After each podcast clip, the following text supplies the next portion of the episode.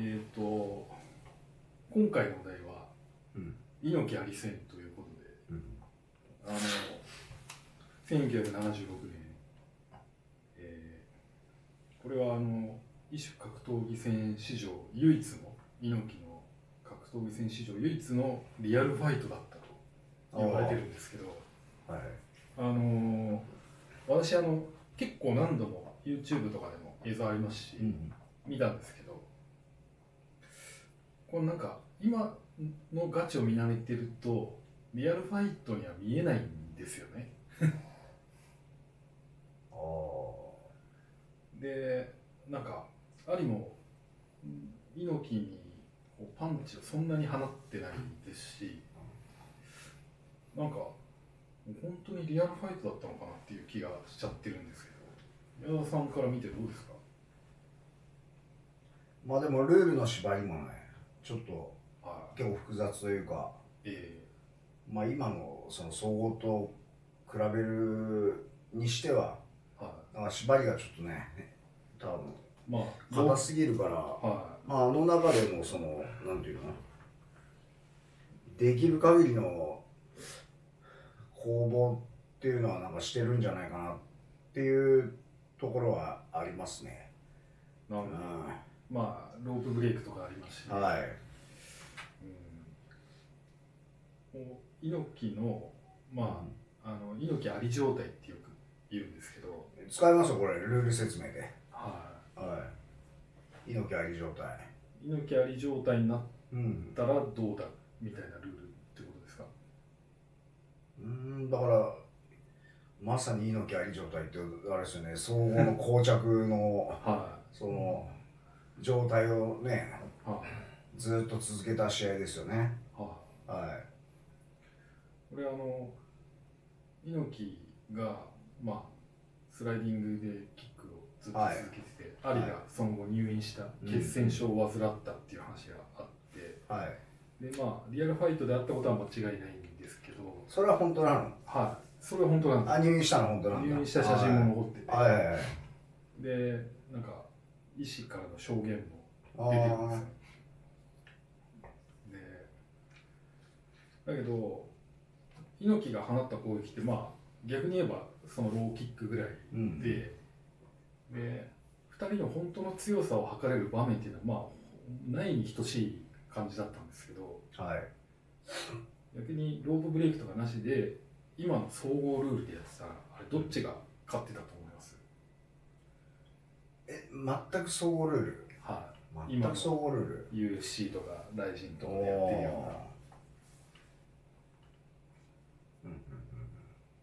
な。まあそれだってもうこの多分試合の状態で見ただけだったらだってもうあんちゃんあね猪木さんがはい。勝ってんじゃないですか。あうん。ああのーなんか試合改めて見るとうん。どっちもあのディフェンスがちょっとできてないっていううんか、あの打撃に対するディフェンスも、うん。その組みつかれるうんうん。ことに対するディフェンスも。だから見た感じ先に決めちゃった方が勝つかなっていう、はい。そのアリのパンチが当たっちゃったらアリが勝つし、うん。猪木が先に組みついちゃったら猪木が勝つしみたいな。まあでもあれでしょ。あの状態でずっとまああの状態でねあれだけ試合の時間をこう稼げるやっぱプロレスラーって基礎体力すごいなって多多分なると思うんだけどあれをずっと続けるだけだって入院したほどのダメージがあるってことははもうちょっとやってたらやっぱあれじゃないですかその試合決着につながるぐらいのダメージをやっぱ残したんじゃないですか？いああ、うん。なんかねホテルの階段もえ肩を借りなければえはみたいな話もありましたけい、どね、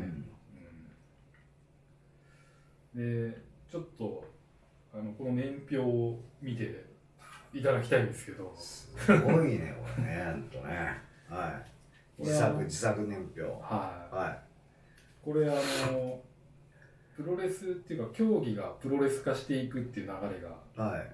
こう、まあ、プロレス始まった時から、うん。まあ、アマレスを母体にしてえで1950年代に輸入されて力道山がうん。まあ一時代築くんですけど、はい。その過程でこう日本ならではの、まあ、相撲とか柔道とかの要素がこう加わっていって、まあ日本はでもやっぱね相撲からですよね、まあうん、で1970年代76年まではそのプロレスのシステムでこうずっと安定してたんですよね。ああせ戦後のシステム。はい。はい。なんですけど猪木がこう唐突にこう猪木あり戦ということで、まあ一種格闘技路線。はい。ね。こうはい。右側から左側へ突如こうエネルギーを移動させるわけですよ。はい。はい。で猪木あり戦が多分、まあ、いわゆる総合格闘技のまあ元祖というか、まあ、そうですよね。一番こう、うん。今の総合の母体になったよううなん戦いですけど、うん。突如それを見せてはい。でその後からこうプロレス界がこう右側からこうエンタメから競技の方へこうエネルギーがどんどんこううん。向かっていくんですけど、うん。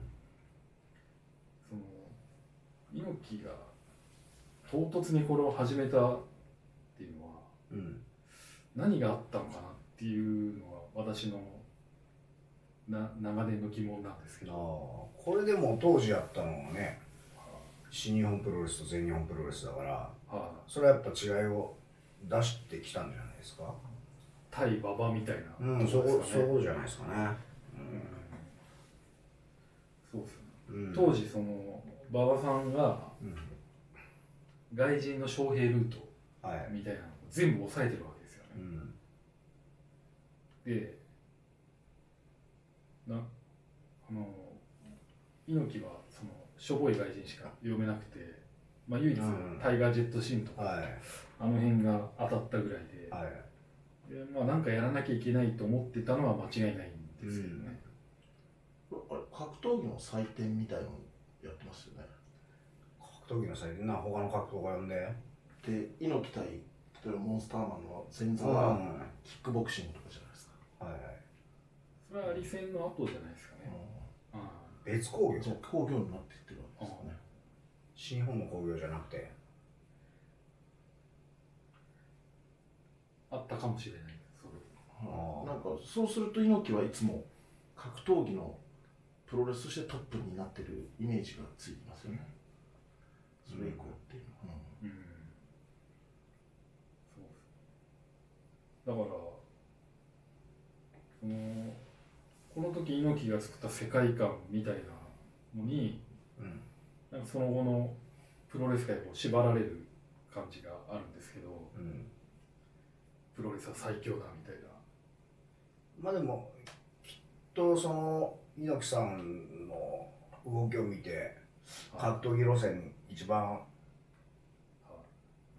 最後に行ったのは佐山先生じゃないですか？タイガーマスク。そうですね。うん。その世界初の総合格闘技団体、うんうん。きっとその流れですよね。はい。はそうですね。いうん。だからとんそのこの時こうなんですか右側から左側にうん。移動するエネルギーみたいなうん。ものに、その佐山さんはなんか乗っ取られたとしか思えないようなこう要はあの人プロレスの天才だったからはいはい。ずっとこうプロレスでいた方が、まあ、金銭的にも周りの人も幸せだったんじゃないかなって思うんですけど、まあでもそれがね自分にとってそのええ。いいか悪いかって言ったらタイガーマスクをやること自体はえとどっかでね矛盾があったというか自分の中で葛藤があったことできっとマスク脱いでそうやってるんでうん。プロレスをなんか憎んでますよね。憎んでんのかな？だってやってますからね自分で今だうん憎んではないけどちょっと外してやっぱ考えたい時期は絶対あったはずですよ。このプロレスからまあ一種格闘技戦みたいなのを始めて、はい。猪木が。でまあそれが対全日本というかうん。こう馬場さんへの対抗心からっうん。ていうことだと思うんですけど、はい。あの多分そのまま普通にプロレスやってたらうん。猪木は馬場に負けてたと思うんですよね。要はまあインパクト的にね。あの外人が呼べないんだったら、うん。じゃあもっと借金してうん。そのギャラを上げようとかうん。あるいはいろんな人に頭下げて外人呼んでもらえるようにしようみたいに普通にこう対処してたら負けちゃったと思うんですよ。うん。なんかそれがちょっとビジネス的に参考になるかなと思ったんですよね。要はお要は未来抗菌あるじゃないですか。ーはい。はい。負けないように。未来抗零細企業未来抗菌も普通に戦ったら負けるわけじゃないですか。そうですね。資本が大きい負けてますよ。例えばでもあの名目上は自由競争じゃないですか。はい。だからじゃあ大きい会社はうん。自分が勝つと分かってて小さい会社に公平に勝負しようじゃありませんかっていうわけですよ。うんサービスの質と値段で勝負しようじゃありませんか。って。でもあんた勝つに決まっとるやんって話なんですよ。うん馬場さんも似たような争いを仕掛けてたと思うんですよね。まあそうでしょうね。うん。その猪木がしょぼい外人しか呼べないの分かってて、こうフェアに勝負しようじゃないかって、でね例えばなんだろう。すごい強い相手と戦う時。あの要は格闘技じゃなくてリアルで、うん。例えば宮沢さんと例えば阿部晋三がおお怖いね。あの意見が対立したとするじゃないですか。意見が対立したとするじゃないですか、うん。そうするとじゃあ安倍晋三ははい。じゃあ国民に信を問問うてみようではありませんか、うんうん国民投票しようではありませんか、は私と宮沢さんどちらが正しいか。って言ったらそんなあんた勝つに決まっとるやろって話なんですよ、そうですね。間違いなく。はいでも勝つと分かっててわざわざ白々しくうん。だからその投票自体は公平に行われたとしてもはい。その仕組み自体がもう不正じゃないですか、はいはい。だからそういうものをぶち壊すビジネスでもそういう場面っていっぱいあると思うんですけど、そういうのをぶち壊すために猪木さん的なそのそういうシステム自体をぶっ壊すみたいなうんものがなんかちょっとね役に立つ気がしてならないんですよね。なるほどね。はい。まあでもここでやっぱモハメド・アリを引っ張り出すっていうね。そこですよね。ここはちょっとなどうやってどうやって引っ張り出してきたのっていうね。まあもともとアリがあの私に挑戦する東洋人はいないかみたいなことをああそういうの歌ってくれたんだ。言ってでなんで東洋人なんだろうねなんかねあのそうなの？マレーシアかなんかで試合したのかな？うーん。でその帰り羽田空港かなんかで立ち寄ったとかなんか。えでその辺でまああのアジアにいるから、はい。そのアジア人で俺に挑戦するやつはいないのかみたいなことを言ったらしいんですけど。えそれもでもすごいよね。だからそのそういうチャンスがやっぱ巡り巡ってくるって時点だけでやっぱすすごいんだよねこの持ってる人生。人生ね。いや本当持ってるんじゃないの。かなまあまあでも、ね、そのおかげでうん。大きな借金を背負ったな、まあでも借金と一緒にねそのネームバリューもえ借金以上に多分、え そうですね、うん、得たわけだから。まあ結果成功いや成功でしょ。あう、あであそこでこうなんていうんですか引き分けって玉虫色の決着だったうんんですけど、うん逆にあそこで、まあ、負けてたら多分大変なことになってたと思うんですけど、うん。なんか勝っちゃっててもあのその総合格闘技の機運って高まらなかったんじゃないかなってちょっと思うんですけど、うん。要は猪木あり以外の一種格闘技戦って、まあ、ほぼ猪木が勝ってるんですけど、うんうんあのまあ、未だに語り継がれているものってないと思うんですよ。うん。リアルファイトじゃないっていうのもあるんですけどその要はその場でこうスカッとするエンターテインメントになっちゃってたらうん。格闘技家への情熱ってちょっと薄れてたんじゃないかなって思うんですけどね。おおーなるほなんか。どなんか俺でもモンスターマンの試合とか結構面白いなと思見たりとかしてたけどな肩脱臼しちゃうやつ。はバーボンかなんかやられてね。面白いなと思って見てたらあとはあれです。記憶がある。ウィリー戦ですね。ウィリー戦ね。い。なんかね、あれ、セコンドの乱闘はガチだったっていう。うん。結構面白いよね。後にねうん。前田明さんがウィリーを倒しますけそうですね。あの時もう結構年でしたよね。どもう年ですリンそれはリンググスリングスでもあの前田さんのまあ青空教室昔あったなんかあのあそこにいたあのなにわのレンティングっていうあの何でしたっけ名前忘れちゃいました。あの人が最初当たってますよね。日本人。日本人です。誰だろう。あの前田さんとリングスに出てたおじさんです。ガチをやる。ええわかんないな。なはい。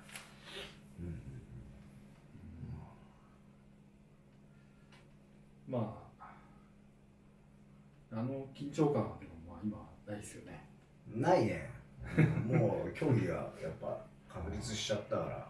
あうん。まあ。なんかだから IGF がそれに近いルールではい。きっとやろうとしたはい。何年か前ね。あのコスチュームが自由であと手にそのグローブをはめて出てきてもいいとか。はいだからそういうことをやっぱやってたけどちょっとねいろいろ出過ぎちゃってえーきっと定着しなかった、ね、そういう部分はあるんで。巌流島もねそんな感じもあります。あれはなんか会場費を払わないで逃げてるみたいだからもうダメなんじゃないですか。そうなんですか。違う意味で違う意味で巌流島なんですよ まあ、最後の巌流島は手伝わせていただいたし、ね。まあ、緊張感はないんですけど、はいね、あのそのコロナの緊張感は増してますよね。もうだって1000人いくんじゃないですかこれはえい。コロナに対抗するには何したらいいですか？えいいありますよ。予防対策があるんですよ。あるんですよ。えあれ？後ろになんか書いてえあれいつものあれが書いてないな。光触媒っていつも書いてあるんですけどね。あれでもあの丸いとこに光勝負が参加したのがアパタイトを形成してたんですね。しょっぱいですね。こんなのわかんないよ。ああであもはい。コロナコロナ対策には光触媒抗菌団体。抗菌団体。あのはちょっとコロナに一発かました方がいいんじゃないですか。いかましたいんですけどね。なんかそれこそいいじゃないですか。どっか。あ宣戦布告でもコロナがしてくれればちょっと噛みつきようがあるんだけど。えあのえまあでもちょっとニーズは高まってますよやっぱ。あの未来抗菌という、はい。あの抗菌団体で、はい。えーまあ、光触媒コーティングをはい。して、まあ、これそれがコロナ対策にもなるということですね。コロナ対策ですよね。えはい。えはいじゃあでねなんかあのこのホームページにアクセスすると、はい。はい、お問い合わせを見積もりいやこれは問い合わせがすごいんですよ。あすごいんですか？ええ。ああの施工してくれじゃなくてはホームページの順位を上げますとい。はもう10件以上変わってきてますよ。い やーすごいなと思って。みんなどんな仕事してんだよって思っちゃいますよね本当ね。もうかけてくんなよこの お客さんかと思ったら、はい。SEO 業者でした。かけてきてもね登録お願いしますよね。あとは登録しろよ。チャンネル登録お願いしますよ、うんあのそのあれですね。要要はそこに電話番号が書いてあるということですね。はい。ははいいこれあの議員あのプロレスラーのね電話番号が書いてあるホームページって世界で唯一じゃないですか。ひどい話だよな本当ね、ええ。プライベートですよ。いやでも仕事仕事なんでまあそこお客さんからのお電話はウェルカムということで。す、ははい、はい。ぜひ SEO 対策じゃない電話はねあの待ってます。じゃあチャンネル登録といいねもよろしくお願いします。あそうですね。チャンネル登録もぜひよろしくお願いします。はいはい。